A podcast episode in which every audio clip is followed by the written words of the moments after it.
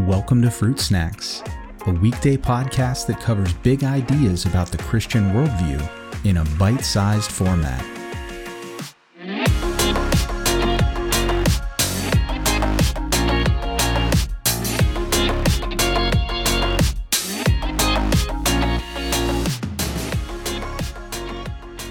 Hey everyone, welcome back. Today we're looking at Proverbs 13 and five values, we'll just say, that I see in this proverb that come out of just looking at the different principles that are here. There's a, a lot of different lines of thought in this proverb, but if you'll bear with me, I want to give us several examples of these different values as they are sort of highlighted and, and discussed in this proverb.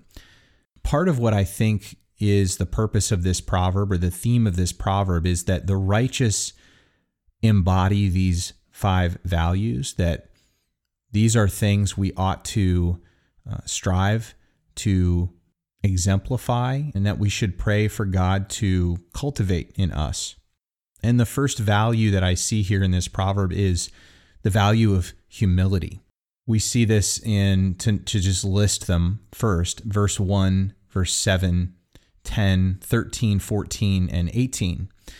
But just to, to save a little bit of time, I'm going to read a couple examples, verse 1 and verse 10. Verse 1 says, A wise son hears his father's instruction, but a scoffer does not listen to rebuke. Verse 10 says, By insolence or by pride comes nothing but strife, but with those who take advice is wisdom. Part of why I say that this is uh, humility that is being showcased here is because in both of these examples and in, in several of the verses in this passage, what it's contrasted with is someone who is so arrogant that they just reject advice, implying this idea that they think they don't need it, that they they aren't teachable, they have nothing to learn, they have arrived, so to speak.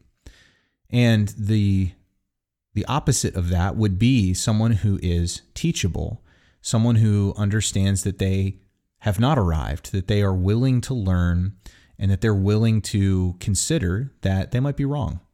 That takes humility. It takes a certain view of yourself and a certain willingness to hold what you are and what you know with sort of an open hand and to just say I'm I'm on a journey here and I have not arrived and I probably never will.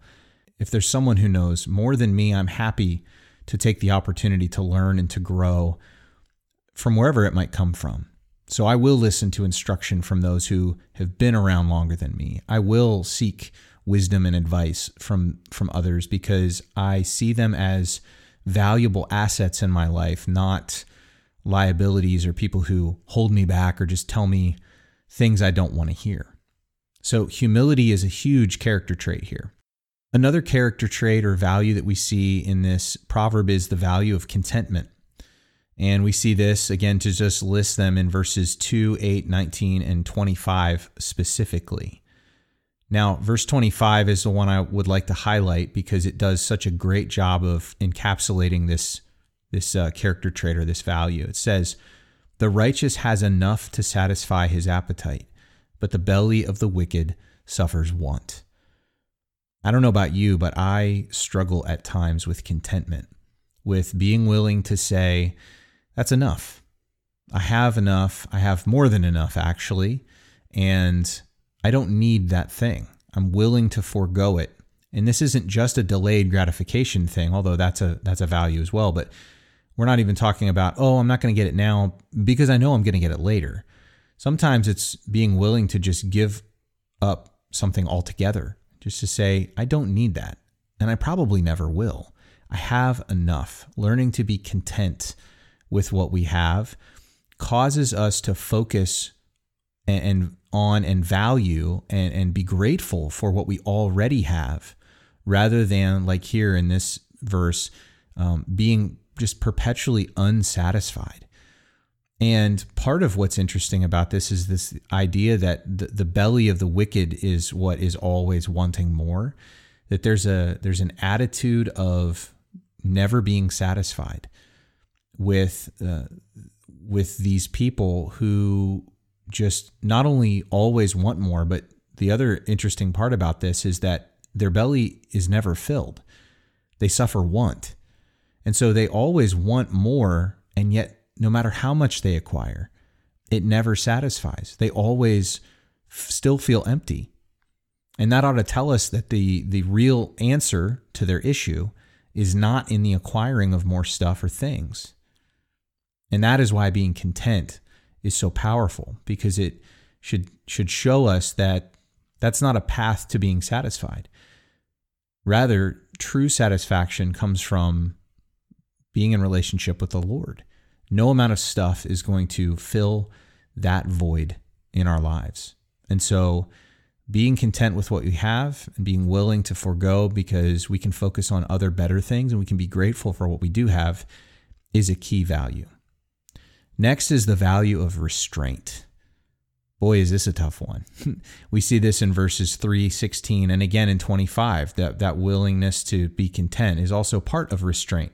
But I want us to look at verse 3 for this one in particular, which says, Whoever guards his mouth preserves his life. He who opens wide his lips comes to ruin. Now, to put it bluntly, the idea in this proverb is shut up, it'll do you more good than if you talk.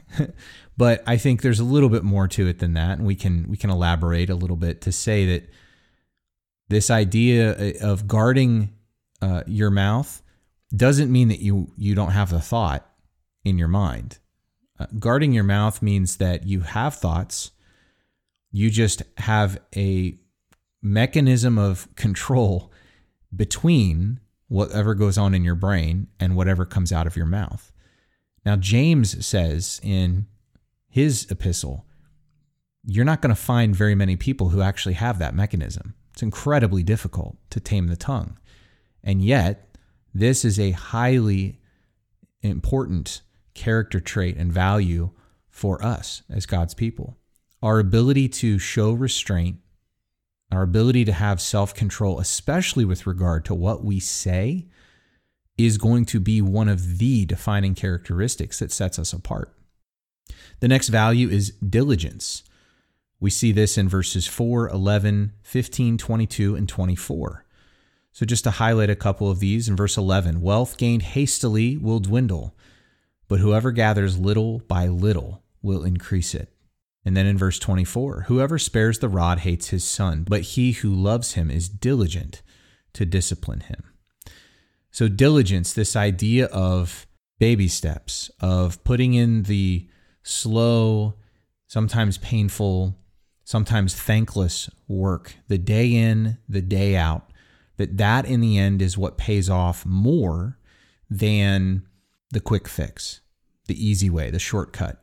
Think about how many lottery winners are bankrupt a year later because they never they never developed the skills needed and the mindset needed to be able to manage wealth well. Otherwise, they wouldn't have needed to win the lottery in the first place, right? People who have become entrepreneurs, who have built wealth when they didn't have family money that they started from, which is, by the way, the vast, vast majority of independently wealthy people, at least in the United States, are people who do not come from family money. They've built their wealth themselves. They do that by putting in 80 hour weeks to get their business off the ground. They do that by putting in sweat equity. They do that by getting up every single day and doing it whether or not anyone notices. That's how they build their wealth. And that's the same idea here is it's the diligence and and the stick to itiveness, as my dad would say, that is really what's in focus. Now, why did I bring up verse 24? What does that have to do with diligence? Well, other than the fact that diligent is in the verse, disciplining children and raising a family, a godly family, is in many ways, I think, very similar. Now, I have littles, and it is the hardest thing in the world to be consistent in their discipline, to not go overboard in one direction, and also not to, to just give up because you're tired and you don't want to deal with it being willing to stick to your guns, to be consistent in the standards that you set, not to be a hypocrite and to set double standards or to change the standard because you feel a certain way. or you're exhausted, or you just don't want to deal with it right now. That takes work and it takes commitment. It takes diligence to be able to raise uh, children and a family well. And so, the same principle that builds wealth, the same principle that uh, creates crops for a farmer, is the same principle that creates a stable and consistent family dynamic. Lastly, we see just the value of character, being willing to be righteous even when it puts you in the minority or even when it might harm you.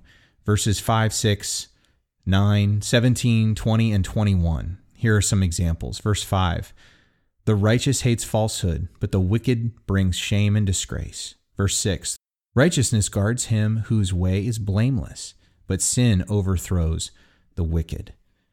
And then lastly, verse 20 Whoever walks with the wise becomes wise, but the companion of fools will suffer harm. There is something to be said about standing up for what's right, even if no one else does, even if no one likes it or agrees with you. And what we see here as well in verse 20 is the company that we keep really ought to be a challenge to us. It, it should, it could encourage us if we happen to be keeping good company right now, but it should also convict us if that's not the case.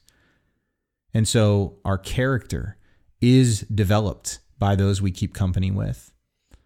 And if you want to be the kind of person who stands up for what's right, no matter what, you're not going to achieve that if you keep company with those who don't share your values and your morals and who don't see the world the way you do and who don't share a commitment to Christ, not, not even just a Christian or biblical worldview, but a committed relationship to Christ. That shared core is what is going to sharpen each other and to allow you to develop the strength of character to, to stand up when you need to. So these are all traits that I pray and, and ask God to inculcate in, in every one of our lives, mine included, because we can always use more of these things. Uh, there is no limit to how much humility or contentment or restraint or diligence or character any of us can possess. So I pray that as you study this proverb more in depth for yourself, that God will begin the process of through the Holy Spirit in your life, just bringing more of these characteristics out in you as you interact with others and spread the gospel to them through your words and through your life.